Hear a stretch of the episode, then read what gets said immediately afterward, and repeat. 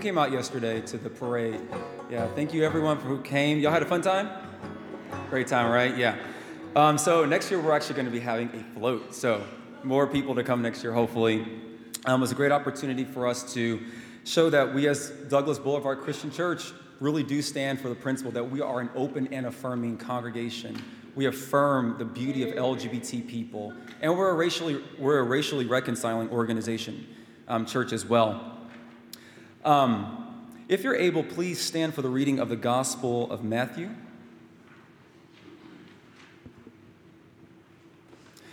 We're reading Matthew chapter nine, verses nine through thirteen and thirty-five through thirty-eight. And it says, as Jesus was walking along, he saw a man called Matthew sitting at the tax booth. And he said to him, "Follow me." So he got up and followed him. And as he sat at dinner in the house, many tax collectors and sinners came and were sitting with him and his disciples. When the Pharisees saw this, they said to his disciples, "Why does your teacher eat with tax collectors and sinners?" But when he heard this, he said, "Those who are well have no need of a physician, but those who are sick. Go and learn what this means. I desire mercy, not sacrifice. For I have come to call not the righteous, but sinners." Then Jesus went about all the cities and villages, teaching in their synagogues and proclaiming the good news of the kingdom and curing every disease and every sickness. When he saw the crowds, he had compassion for them because they were harassed and helpless, like sheep without a shepherd. Then he said to his disciples, "The harvest is plentiful, but the laborers are few. Therefore, ask the Lord of the harvest to send out laborers into his harvest. The grass withers and the flower fades, but the word of our God stands forever. This is the word of God." May be seated. For the next few minutes, and with the Spirit's help, I want to speak under the topic, a house for sinners and saints. Loving Lord, you have heard and received our humble praises. Now speak to us, your people, through your Holy Scripture. As we open your word, open our minds to understand your word, our eyes to behold your word, our ears to hear your word, our mouths to speak your word, our hearts to love your word, and our hands to obey your word. May your name be glorified, your people be purified, and the world be edified through Jesus our Redeemer, we pray. Amen. Probably for most of us, the time periods in which we grew up hold a special place in our hearts. And whenever emblems of those eras come before us, we are instantly transported back to those times and places. And each period has its memorable aspects. The sixties had Motown and hippies. Best music ever, right? Yeah. The seventies had disco, bell-bottoms, and those hideous shirts with the oversized collars. The eighties had the swelling power ballads of the big, big hair rock bands that simultaneously made you feel like running a marathon and crying yourself to sleep with a tub of Ben and Jerry's? Well, for me, the late nineties and early two thousands hold a very special place in my heart. It was a time of my childhood, and everything just to, seemed to be colored in a certain kind of way. It has a certain kind of spectacular quality. Notwithstanding the overall feeling of nostalgia that I feel when I recount the period of my youth, it was not a time without cultural faux pas, shall we say, missteps. It was, after all, the era of the low-rise bell-bottoms, cargo pants with the overabundance of pockets, and the hyperfixation on boy bands and Britney Spears. Y'all know what I'm talking about. Terrible time. But once you get done cringing at all the cultural shortcomings of that time in American history, I remember the cool stuff, like Lost. Y'all remember that show? Which, ironically enough, I actually didn't watch until more recent times, and my mom actually just started binging it last week, so great.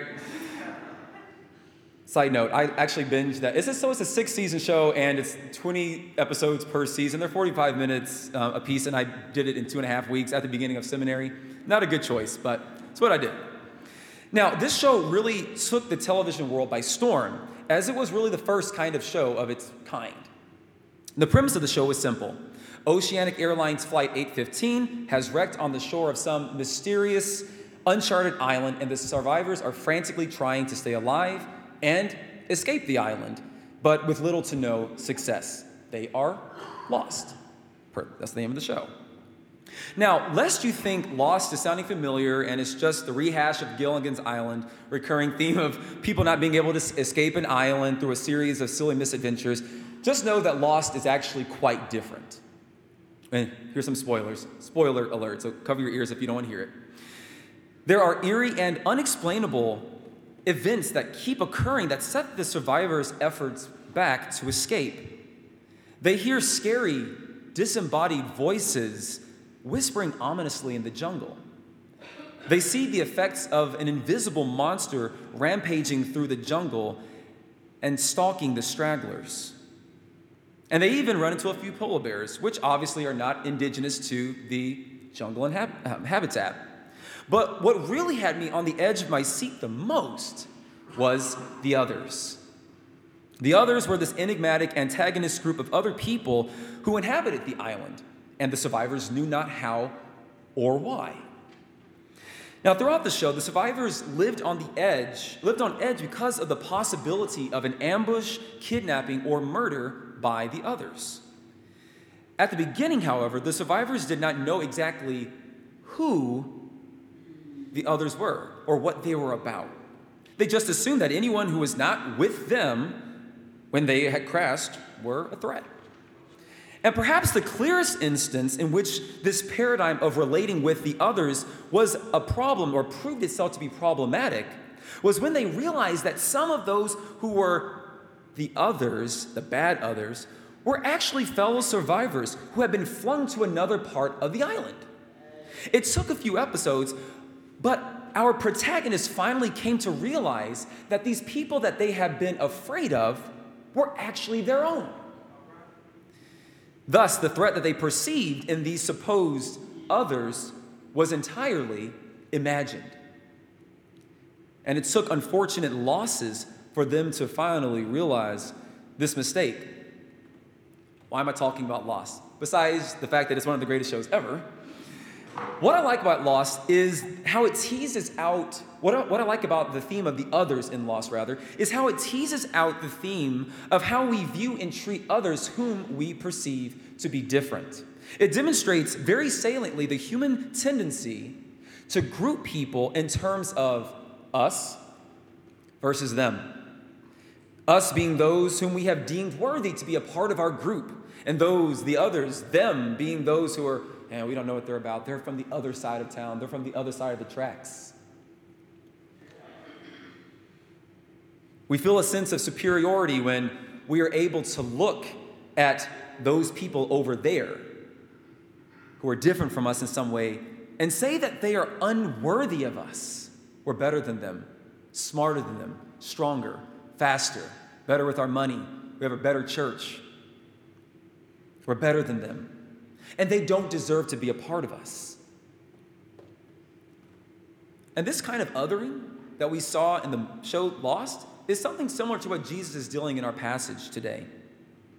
Jesus has been traveling throughout the Judean hillside, preaching the good news of the kingdom of God.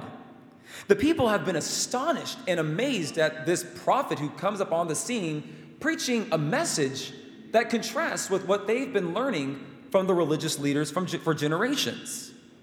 The power of God attends his every word and action to the point that the sick are healed, the imprisoned are let go, the demon-possessed are delivered, and even nature itself submits to his word. No one has ever seen the miracles Jesus has performed, nor have they heard the kind of words Jesus has spoken. Jesus was essentially setting himself up to be a proto-Benny Hinn or Joel Osteen. He was about to be top dog in the preaching world, as it were. Now, with all this fame and all the success that Jesus is having, you would imagine that, you know, with all this spiritual high he's having, he wouldn't want to sour that. He's literally fulfilling messianic prophecies that the prophets of old had foretold. Surely he would do everything in his power to stay on that high. I mean, wouldn't you?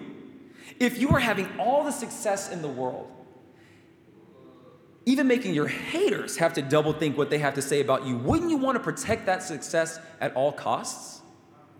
If the world were your oyster and you had everything to lose and everything to gain, wouldn't you want to protect your accomplishments, your status, your property, your power, your fame, your position, your influence at all costs?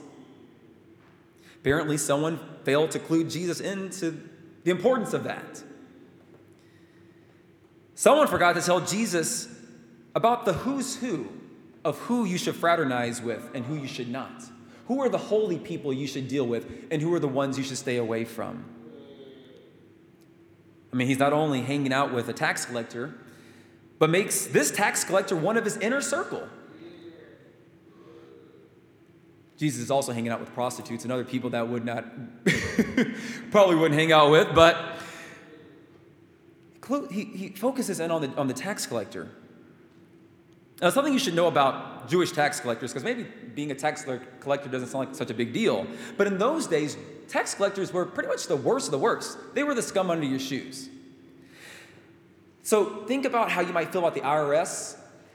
The tax collectors of those times make the I R S look like Boy Scouts. They were sellouts, Uncle Toms, the Benedict Arnolds of their day. These were individuals who were more concerned with getting on Rome's good list than on staying on God's good list. There were people who were willing to sell out their people in order to make a little more extra money, extorting money from their own people. And so the Jewish people didn't want to do anything with the tax collectors, nothing to do with them. And certainly for a, an up-and-coming preaching star, an itinerant preacher going around the Judean hillside, it was really controversial that Jesus should even speak with a tax collector, let alone say, "Follow me." So either Jesus is completely unaware of this social convention on how to treat people like that, unlikely, or Jesus is intentionally disregarding the conventions of his day because he wants to call out the othering of people who are not like us. Notice how Jesus is unashamed to be identified, to be identified with those who are outcasts, even if they deserve it, even if they are a sellout. We see Jesus is proclaiming a gospel message of, hey, people have said that you don't deserve to come to this church. You don't have a place of belonging. You have a place of belonging with me. I know you have some scars from your past. You have a place with me. I know you have some secrets that you don't want people to know about, but you have a place with me. Yes, Jesus bids the outcast, the person that we say does not deserve our attention, he gives the divine attention. And how sad it is that we as people of God think that it's too much for us to look at the person and say, you deserve to be with us. If the infinite and immortal God incarnates and comes among humans, none of us worthy, and says, follow me to each of us, who are we to say no to anybody? Now, before we get too pious and offended and say, but Paul, I would never do that. Let's just be honest. We would do that. Because we do do it. We do want to protect our status, our positions, our power, our influence, our status. We do. We do it all the time. We do it when we see the homeless person on the street pushing their cart and, without even knowing their circumstances, judge that that person must have done something in their past to be in that position. We do it when we hear people with a different accent or way of speaking and assume that they must be less intelligent than us. We do it when we judge the cultural practices and beliefs of other people to be ridiculous simply because they are not our own. We do it when we hear of the Breonna Taylors and George Floyds of the world and say, well, maybe they just shouldn't have struggled against the arrest. We do it when we click to the next news station when we see a Black Lives Matter protest going on, not wanting to face up to the realities of white privilege. We do it when we hear the Me Too stories of women who have survived abuse and rape and every other kind of evil from men and ask whether their skirts were too short. We do it when we when we make a fuss about drag queens performing in front of children, but have absolutely no problem with scantily clad Dallas Cowboys cheerleaders doing the very same. We do it when we get upset that transgender and gender expansive people ask us to respect their names and pronouns, calling it majoring in minors. We do it all the time. And sure, sure, we may not do any, any of these things that are on this list right now. Pray to God you don't. If you do, come see me afterward. We'll lay hands and pray on you. We may not do any of these things on this list, right? After all, we are a justice-pursuing church. We are a racially reconciling church. We are an open and affirming congregation. We do everything in our power to stand against these kinds of evils. We fall short, but we do our best. But if we're honest with ourselves, we could make a whole laundry list of other ways in which we uphold this us versus them distinction, couldn't we? It is the logic of this sinful world that we live in to want to protect ourselves from anything that could contaminate all the good things that have come to us, anything that could ruin the security that we have in this social hierarchy. And this logic of the world is not just the code of the godless heathen out there. The same goes for the godless heathen often in the church.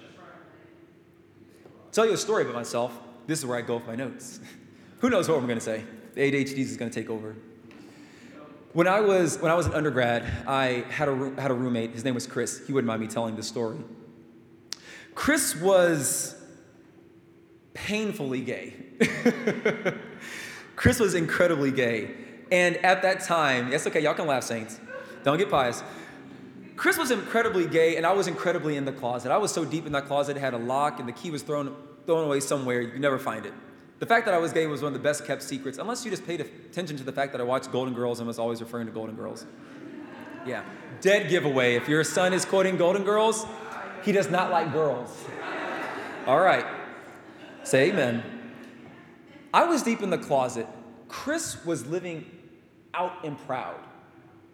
Chris was the kind of guy who wore, was it MAC Cosmetics? He wore MAC Cosmetics, face beat. He wore these black pumps. He had this way, this very um, effeminate way of speaking. Because of the way I was raised to think about queer people, one of which I am, I was really uncomfortable around him. Another gay person living in my dorm room, and I'm gay, and I felt uncomfortable with him being in my room. Why? Because I was raised in a church culture that taught me that gay people, transgender people, lesbians, bisexuals, and all the other alphabet letters are problematic. Those are them. We are us. We're holy people. We're sanctified unto the Lord. We don't do that stuff over there. But I started to realize I'm a bigot. I'm bigoted against people who are like me, prejudiced against my own experience. My introduction, back to the notes, my introduction to Christianity had been so laden with putting people into boxes that I had alienated myself from my own experience as a gay person. And this really played itself, itself out during the eight mo- eight-month existential crisis I went through in two thousand seventeen. I wasn't living my authentic self. And I wasn't allowing other queer people to live as their authentic selves. And I had to go through this wine press experience with God, where God had to press that prejudice out of my life. Prejudice not only against other queer people, but against myself. God had to start to unravel the, the net that I had been trapped in for so many years. And indeed, maybe many of us were. Through that experience, the Holy Ghost illuminated my mind to see just how wrong it is to bunch people, or even myself, into these artificial, contrived categories of those people are sinful out there, we're holy, sanctified, saints in here. Lutheran pastor and um, public theologian, as she stylized, um, Nadia Bolz-Weber says this. I, I love her. Y'all should look her up. I'm going to talk a little bit about her later. She says this in her book, um, Accidental Saints. When Jesus again and again says things like the first shall, the, the last shall be first, and the first shall be last, and the poor are blessed, and the richer cursed, and that prostitutes make great dinner guests, it makes me wonder if our need for pure black and white categories is not true religion, But maybe it's actually sin.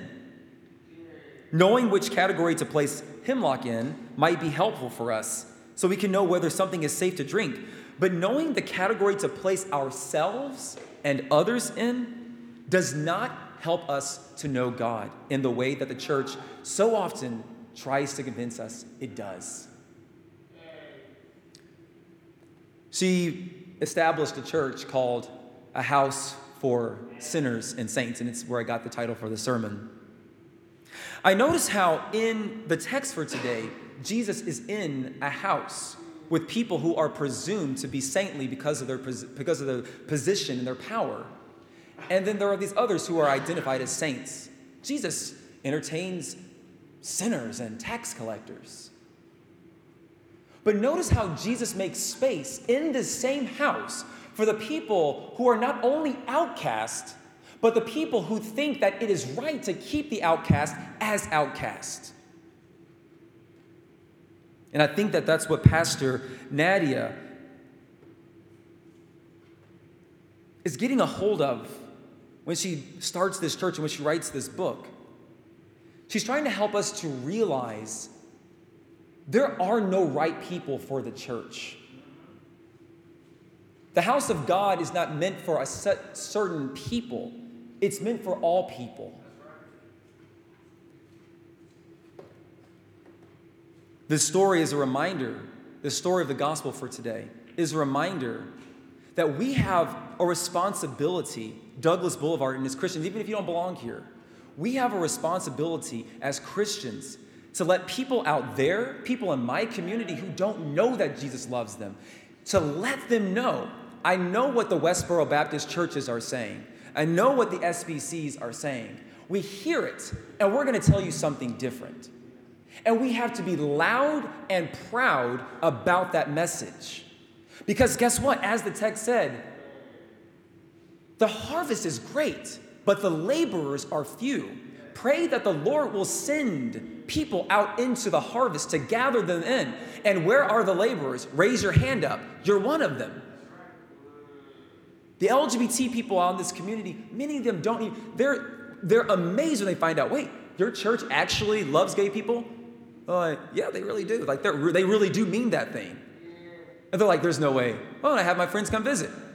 And they're like, oh, they really do mean that thing. The difference between having a church full of gay people, which is a blessing, by the way, the difference between having a church full of queer people and not is just the difference between going and saying, we really do stand by these principles. We really do care about you. There is a God up there who is very different from the way people have portrayed that God to be. And we have a responsibility to go far and beyond, to use our energies to the best of our ability, to not only glorify God, but to bring people into the house of God, where we can truly make a house for sinners and saints. If the infinite God can incarnate and come and live among us, we ought to incarnate and live in our community. Until this and every house of God is a house for all sinners and saints, we have not done our job. And Christ is no longer here physically with us, but guess what? Christ is here with us by his Spirit. And that same Spirit that enabled him to, to preach the kingdom of God in his ministry, he has bequeathed that to us, his people. And that same Spirit that is present with him is present with us. And even though Jesus is not here to say, follow me to the gay person, to say, follow me to the lesbian, to say, follow me to the bisexual, we have the ability to say, follow me. We are the hands and the feet of Jesus Christ. Filled with God's Holy Spirit, let us boldly go into the community and let the people of God out there know there's a house of God they can belong to in here. Amen. Amen.